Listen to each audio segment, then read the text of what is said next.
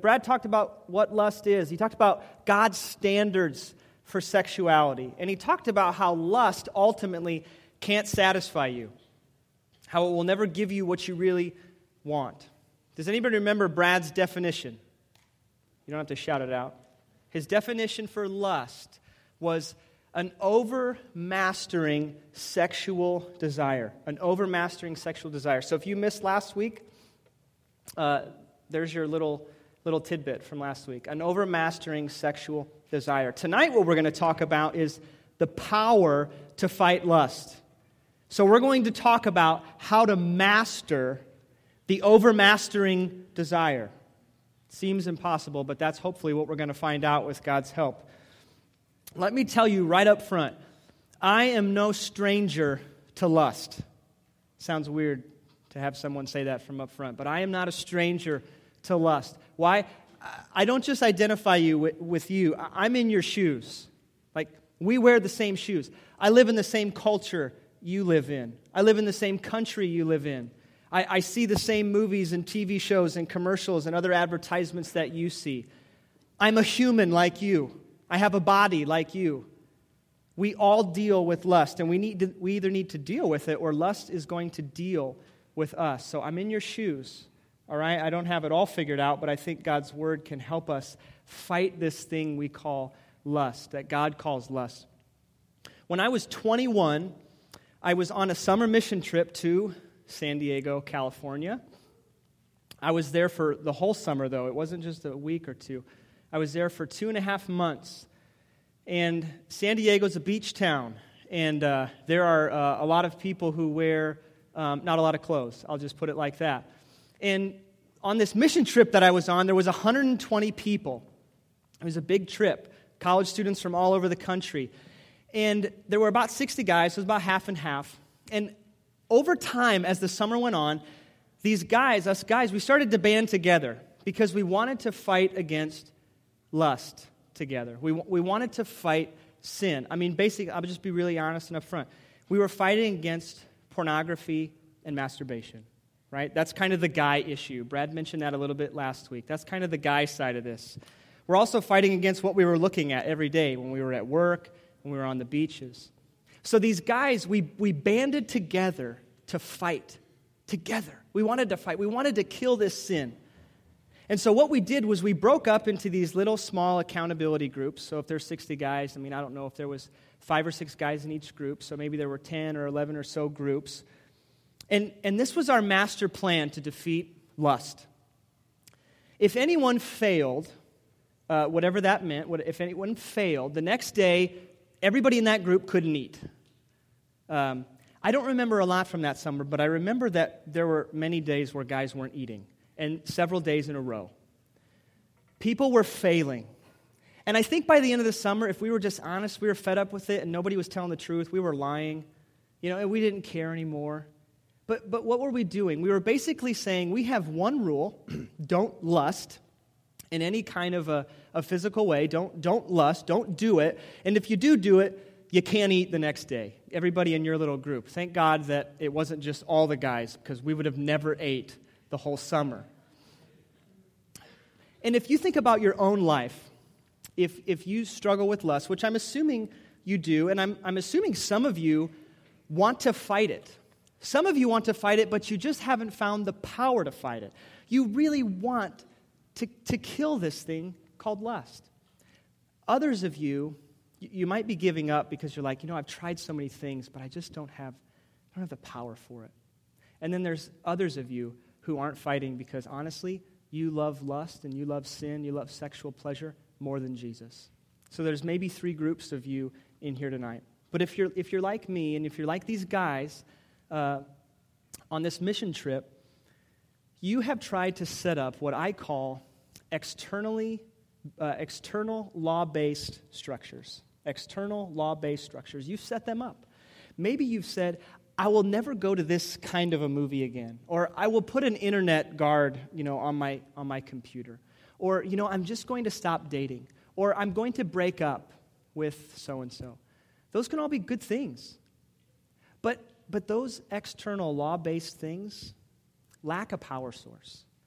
they're, they're external, they're, they're on the peripheral, they don't, they don't get to the heart. Well, excuse me. 2,000 years ago, there was a group of people just like you and just like me.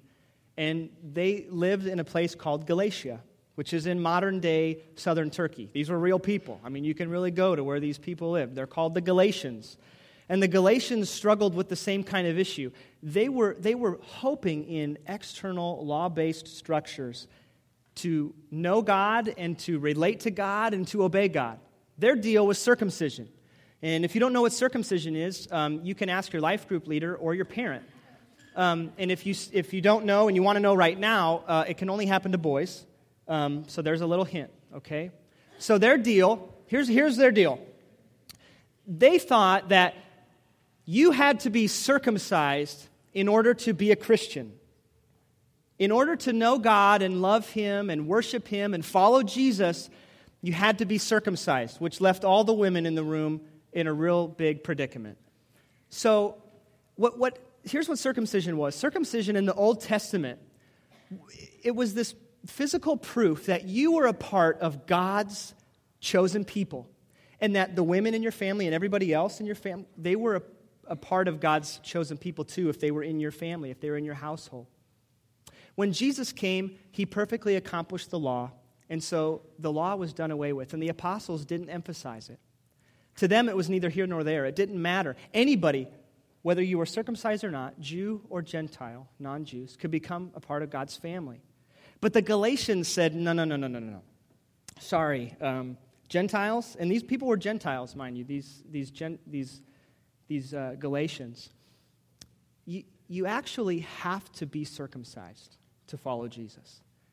You, it was Jesus plus circumcision meant salvation, meant godliness, meant holiness, meant progressing in the faith, maturing, being a mature Christian. You had to be circumcised. And that left all, left all of the 50 year old men in the room cringing. They were like, oh no, you know, right? Okay, now, now just translate that into our day. What the Galatians were doing were using external law based structures to establish their position before God and practice pursuing God. So, in their position and their practice, they were like external law based structures. This is what will change your life. So, in essence, they were legalists. We talk about legalism a lot in Oasis, and there's lots of different definitions. Here's one of them, and I think we'll throw it up on the screen. Okay, so first of all, it's just using any rules in a bad way using any set of rules, whether it's God's rules or your own rules, in a bad way. And here's the definition legalism is the attempt to attain godliness by changing our behavior according to certain rules. Have that in your mind when you think about trying to kill lust or kill any other sin. It's the attempt to attain godliness by changing our behavior according to certain rules. Now, let me encourage you. As a legalist, um, as a recovering legalist, uh, we can have great intentions. Often legalism starts out with really good intentions. You want to be holy, you want to be like God, you, you want to, to live a life of, of purity, as we think about it uh, with sexual immorality or lust. I want to not do this. God says it's wrong. And so legalism can have a, it can have a good start, right? It could be, I just, I, I don't want to do this. But it quickly goes badly. It goes badly very quickly, actually. It's really what it can show you have a desire, but the desire doesn't have a foundation. It doesn't have a power source. And that's what we're going to talk about tonight. We're going to try to tap into the power source to defeat lust. And really, you could apply this tonight, what I'm going to say, to any sin in your life. It just happens to be we're talking about lust. so here's the main point. I think we have this on the screen too. Fighting lust with law is a dead end. Fighting lust with the Spirit will bring life. Fighting lust with law is a dead end. Fighting lust with Spirit will bring life. That's our main point. So we're going to look at the first thing. First thing we're going to look at is how fighting it with the law brings deadness, and then how fighting with the Spirit brings life. Pretty simple. So if you have a Bible, turn with me to Galatians 5. 16 through 18. Or if you have your phone app, you can turn it on. Galatians 5 16 through 18. So we're going to see how Paul helps the Galatians to deal with their issue. And then I think what we're going to find is that we can identify with the Galatians and we can use Paul's solution in our own life when it comes to dealing with lust, when it comes to fighting lust. So, Galatians 5 16 through 18. Let's, uh, let's read it together. So I say, walk by the Spirit, and you will not gratify the desires of the flesh. For the flesh desires what is contrary to the Spirit, and the Spirit what is contrary to the flesh. They are in conflict with each other, so that you are not to do whatever you want. But if you are led by the Spirit, you're not under the law. Okay. Three short verses. It's in a, it's in a bigger section, and you can read that section later. We're just going to talk about these three tonight uh, we're just going to work through it pretty, pretty systematically, straight through. So look at verse 16. But I say, Paul says, walk by the Spirit, and then you won't gratify the desires of the flesh. So as, as he starts this argument, he, he's, he's saying to these Galatians, he's actually not starting an argument. He's, he's continuing a long argument that has started from the very beginning of the book. If you've never read Galatians, just as a side note, I encourage you to read it. You can go home and read it tonight in about 15 minutes. So I would encourage you to read Galatians. So as Paul continues his argument, he's saying, Walk by the Spirit, and you will not gratify the desires of the flesh. Something to notice here that we wouldn't, we wouldn't see in English. He uses a double negative for, for emphasis. We don't use double negatives in English, right? We all know from, we all remember from English class, if you use a double negative, it means a what? positive. But in, in Greek, in the language this was written in, Paul's saying something like this He's saying, I say, walk by the Spirit, and you will not, not, you will never gratify the desires of the flesh. Whoa. That is some, those are some big shoes to fill right there. He, he uses two negative words, which he didn't have to do, but we see it in one English word, not. So, so Paul's saying, if, get this in our minds, if you walk in the Spirit, you won't gratify the desires of the flesh. Now, you may be thinking, well, how do, you, how do I know, James, that lust is a desire of the flesh? We didn't read that in the passage. Maybe you just kind of threw it in there. Well, we won't read this whole section, but you can look at verses 19 through 21. Paul gives us what's called a vice list. You know, vices are bad things, right? Evil things. So, Paul gives a vice list of all these works of the flesh, these desires of the flesh. And what one is smack dab number one on the list? Go ahead, shout it out. Sexual immorality. So I don't think I'm off base when I'm saying lust or sexual immorality is a desire of the flesh. Paul's saying if you walk by the Spirit, you will not gratify these desires. So now go to verse 17. He, he explains why this can't happen. If you walk by the Spirit, you won't gratify the desires of the flesh. Why? For the flesh is uh, the flesh desires what is contrary to the spirit, and the spirit what is contrary to the flesh. They are in conflict with each other, so that you do not do whatever you want. Paul says the, one of the reasons, there's many reasons, but one of the reasons, if you're a Christian here tonight, the Spirit of God lives in you, is so that you can't go do whatever you want, whatever your flesh wants. And I don't mean this, and Paul doesn't mean this. When he talks about the flesh, Paul is talking about the sinful nature that remains in you and that will remain with you until you die. And you all know what I'm talking about because you experienced it today. You experienced it today at 10 o'clock in chemistry class when you wanted to lash out at your friend or your teacher. You experienced it today on the way to school when your mom or your dad said something harsh or a little insensitive and you, you wanted to hurt them. Or you, saw, or you experienced it as somebody walked by and you turned your head and you just stared them down and you were undressing them with your eyes. Or you saw a guy across the room in your classroom and you said, You know, I wish he were my boyfriend. That's the desires of the flesh. Anything that's contrary to God's will is the desires of the flesh. So you've all experienced that. I've experienced that. Brad experienced it. We're pastors and we experience it today. So this is something humans live with. But the reason we have the Spirit is so that we don't do what the flesh wants to do. Okay?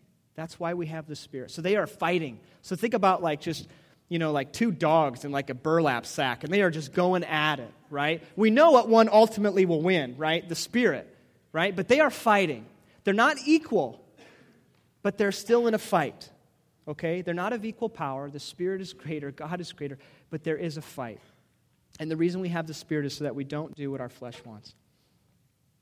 Now look at verse 18. But if you are led by the Spirit, you're not under the law.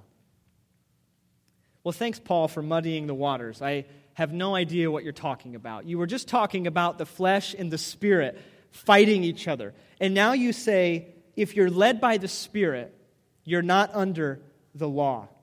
What, what in the world are you talking about, Paul? So here's, I mean, this is for free. As you study the Bible, as you're reading the Bible on your own, ask questions. Go ahead and ask questions. I did when I was preparing for this last week. I, I saw that and I go, I, I literally said out loud, What in the world are you talking about? And you have to do some other reading in the, in the passage in the book to understand this. But, but here's where Paul's going. And we'll, I'll throw this quote up on the screen as well. Here's how the argument is going in Paul's head. If the Galatians abandon Christ and place their confidence in the law, they will be turning back to reliance on the flesh and to existence under the law's curse. In chapter 3 in Galatians, Paul told the Galatians, unless you are perfect, unless you obey the whole law, you are cursed. Why? Because you have to obey it all in order to live by it. If you want to live by that law, like God's law or any law, you have to do it perfectly. If you don't want to be a lawbreaker, then you can't break any laws. Okay, I just said it about the same way about six different or the same thing about six different ways. I hope you're tracking with me. You are under a curse if you go back to the law. The law shows us our sin. All it is is a diagnostic. It diagnoses us. It tells me something's wrong. It tells me something's wrong with my flesh.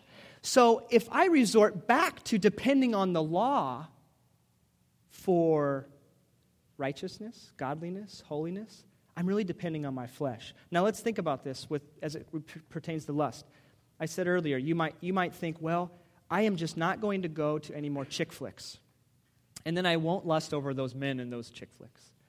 I'm going to just just forget about dating and forget about women and I don't even want to marry anymore. Just I don't even want I want to be a monk on an island full of men. Right? My daughter will be a, a monkess, a nun, I guess they call them, on an island full of women. So um, maybe you're saying, you know, every time I look at pornography and my friends do, we're going to put money in a jar. And then after the end of the month, we're going to give the money to charity. Right? Good idea, right? I guess great. You know, I know a few charities you can give money to, but that can't help you. Paul's saying what you're doing is you're depending on the law to help you get better. But the law just exposes your flesh. So you're really just depending on your sinful nature to fight sin. And that makes about as much sense as I don't know. I don't have it. I, I stopped there. Dot, dot, dot was in my notes, you know. It, it doesn't make any sense. It, it, makes no sense because if you depend on the law, you're just depending on your flesh. It's, it's, this, it's one house fighting against another, or the same house. And, and there, there can't be a victor. So Paul's saying you can't depend on the law because all the law was meant to do was show you how bad you are. That's what the law is supposed to do. So here's, here's an example. I have an example for us. Um, this is a voltage tester. Don't worry, it's going to make sense. You didn't know you were coming to a shop lesson today. this is a voltage tester. A voltage tester tests electricity, right? If anybody uh, knows anything about electricity, all it does is just tells you if elect- electricity is flowing through a current. So, as I uh, bend down here and, and uh, only don't do this at home, okay? We, I practiced earlier. So what I'm going to do is test to see if this outlet works. Okay? Uh, again, don't do this at home. You'll see, you'll, we'll know in a second. Can you hear that? Trust me, it works. That, that outlet has power, okay? I mean, it sounds something like that. Okay, this, this volt tester, what it tested, and if you could have seen it, you would have, you would have seen it has about 120 volts of power that's running through it. Now, uh, there should be another thing up here that uh, I can't find it. But what a volt tester does is this just told me that power was flowing in that outlet. Now, if I were to stick this in another outlet, right? I mean, let's just say there's an outlet here right next to it, and nothing's coming. There's no lights, there's no noise. If this is an outlet right here, so imagine with me, right? I have a couple options if there's no power. One option is to buy a new receptacle, a new outlet. You know, the plugs, we call them plugs, right? That's one option. Uh, another option is to buy a new volt tester. Okay, so say I do that, and uh, I replace the outlet, I buy a new volt tester, and then I try it again. Darn it, nothing. So I have another option. I go and buy a new volt tester right? And I, I go back again. Oh, man. Doesn't work. I'll buy a new volt tester. Problem's got to be the volt tester, right? What's the problem? It's not the outlet, it's not the volt tester. It's deeper. I think we have a picture. Maybe we'll go a little bit. Yeah, look at that. That's what's going to happen when you realize okay, it's not the volt tester, it's not the receptacle or the switch, it's, it's underneath the surface. It's the wiring. There's a problem with the wiring here. And the same is true when it comes to fighting lust or any sin with the law. The volt tester is a diagnostic, it's like an MRI. It tells you something's wrong, but it can't provide the cure. It cannot. So to say, all I'm going to do is get an accountability group and get an internet guard on my computer and stop dating for a while and not go to chick flicks. Or, you know what? I won't go to chick flicks at the movies. I'll just watch the ones on ABC Family, right? Nothing wrong with that. Uh, I'll admit, I've watched them with my wife in the room, present sometimes. And all those things are good, right? But they can't get to the heart. All you're doing is switching out new volt testers. And you're missing that the problem is on the inside. There's a problem with your wiring, there's a problem with my wiring. I hope that's making sense. So now let's see where this power is coming from. The volt tester can't give us power, the law can't give us power. It just exposes us for what we are. The, problem, uh, let me, let, me, um, let me tease this out a little further.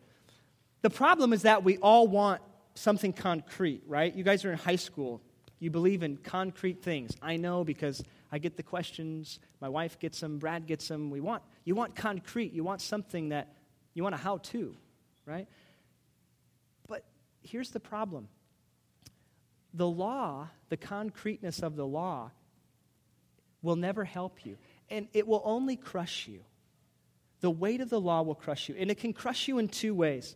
Here's how the law can crush you the first way is that you will be absolutely despairing when you find out that you can't kill lust with more law and more structures and more rules, whether they're God's or whether they're yours. You will be crushed because you will, you will despair.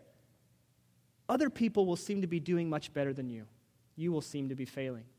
The other way you can be crushed is that you will be elated with pride, so much arrogance, because you're actually succeeding and everybody else is failing, or you think you're succeeding. So that's what, that's what the law does. That's, that's the problem. It's a diagnostic, it's not the solution. Well, now let's talk about how the Spirit gives life. How does the Spirit give us life? Paul's clear. You walk by the Spirit, you won't gratify the desires of the flesh. In this chapter, in chapter 5, he gives us some clues to what it means to walk by the Spirit. Actually, in the whole book, he's giving us clues as to what it means. In chapter 5, he's talking about walking by the Spirit and living by the Spirit. And really, I mean, they just mean the same thing. Like, as you, as you go about your life, as you go about doing your life, do it by the Spirit. But what does that mean? In chapter 3, he says very clearly, the righteous shall live by faith. Here's a, here's a way to think about that. What does it mean to walk by the Spirit? It means to willfully and continuously believe in God's gospel promises. And then I have this little formula. Walking by or walking in the spirit means living by faith in Jesus. Here's what faith means it means trust, it means belief, it means transferring the weight of your hopes off of you and onto Christ, onto somebody else. That's what, that's what faith is. The righteous live by faith. The righteous live by faith. Now, you're probably still saying, some of you, I still want some concreteness. This faith thing, I can't get this. I need some to do list. I need some how to list. I need some self help. I can do it. I can, I can do this. I can willpower my way out of lust. I don't like looking at pornography. I, I want to stop. I can do it. And friends, let me just tell you, I, I'm here to tell you, you can't. And everyone in the room, everyone in the room has a track record that proves they can't. Every single one of you, me included, we have a track record that proves you can't do it. None of us. So, so what I want to give you, what Paul wants to give us, is some gospel promises to believe. Okay, and then I do have some practical things, but, but here are some gospel promises to believe. Number one, Galatians 2:20. I won't read the verses because we don't have time, but I'll summarize them. Your old self died with Jesus. When you believed with, when you believed in Jesus, your old self, that sinful nature, that flesh, died. He loved you. He gave himself for you. Pornography will never give itself for you. Masturbation will never give itself for you. Another a boy, a, a romantic guy who doesn't even exist in a movie will not give themselves to you. You're always giving yourself to lust. Jesus gave himself for you. Second one Galatians 3 5. God supplies his spirit to grow by faith. Just as the same as you were saved. You were saved by faith if you're a Christian, and you, you grow by faith. That's how God works. You, you continue to trust. And you trust that you get the Spirit by faith. And then you have power to fight lust. Number three, Galatians 5 5. You await your, your total perfection, your, your complete perfection, not by ramping up your good works, but by trusting in Jesus through the power of the Spirit. One day you will be made perfect, and it will be glorious, and you get that by faith. You can't make yourself better. You believe it. Number four, Galatians 5 6. If you want to kill your lust, don't offer up your worthless deeds to God. Serve people, love people. Paul says the only thing that matters is faith working through love. If you want to get over yourself, stop looking at yourself and look to others and serve them as Christ served you by dying for you. Now, practically, you, you have to be filling your mind with God's Word. I don't have any other solution. You will fill your mind with something. You will fill your mind with advertisements, commercials, pornography, uh, The Bachelor. You'll fill your mind with these things. serious. You'll fill your mind with them. You have to be filling your mind with God's Word. So think about it. Can I sacrifice now? Can I sacrifice some grades, some time, some money, time with friends, fun, so that I can spend time reading the Bible and praying? Let me ask you this what's it worth to you? Is it worth it so that in 15 years you're not addicted to sexual pleasure? is it worth it so that your life won't be ruined and, and your faith in Jesus is nothing? It means nothing because you treasure sex more than Him. What's it worth to you? I mean, that's, that's the question. What's it worth to you? Here's five things you can do as you go about your life. I do these things a lot, and they're, they're, they're a part of one package. So there's, you can remember, you can remember it through the, the acronym APTAT. It doesn't mean anything. A P T A T. I got it from a guy named John Piper, and I use it often. First thing you do, uh, admit. You just admit, God, I have no power here. I, I am in a place where there are so many, so many things that are tempting me to lust right now. I have no power in my flesh to do any good here. Second thing, P, pray. God, I ask you for help. He, he, he hears you, He'll listen to you. I need your grace, I need your mercy. W- would you please help me? You know, I have a daughter, Bailey, and if she came to me and said, Daddy, would you please help me? I'd help her. God wants to help you. T, trust. This is the most important one. Trust a specific gospel promise from Scripture. You have, and I struggle with this one. You got to find something in Scripture. I gave you four of them. Find some others that deal with sexual immorality and lust. Find some other ones that deal with sin in general. Find a promise and trust it. I'm going to give you another one here at the end, but, but find some, some scripture and trust it. The second A, act. You got to do something. You got to shut off the computer. You got to shut off the television. You got to not look at the magazines in the grocery aisle. Men and women have to not look at those magazines. You, you, you can't. You have to do something. If this were number one, this would all be legalism.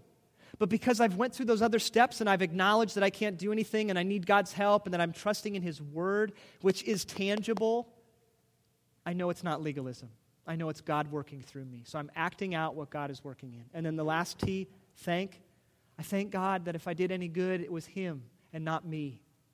I thank God that if, if I did something right, it was because He was the one giving me the power to do it, and everything in me, everything in my sinful nature was saying, no, no, no. But everything in my new nature, my, my Christian nature, God was working in me to say, just say no, James. And so I can thank God for that. I can thank Him for that.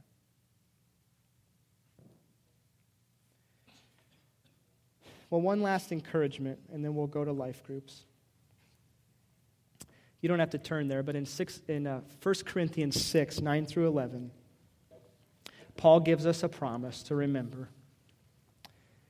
He says, The sexually immoral will not inherit the kingdom of God. And such were some of you. But you were washed, you were sanctified, you were justified in the name of the Lord Jesus Christ and by the Spirit of our God. Oh, what if Paul would have said, The sexually immoral won't inherit the kingdom of heaven? But you, you will because you stopped lusting. He doesn't say that.